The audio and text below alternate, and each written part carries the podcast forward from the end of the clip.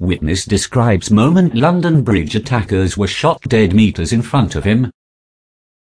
Single quote, everyone was scared and running everywhere.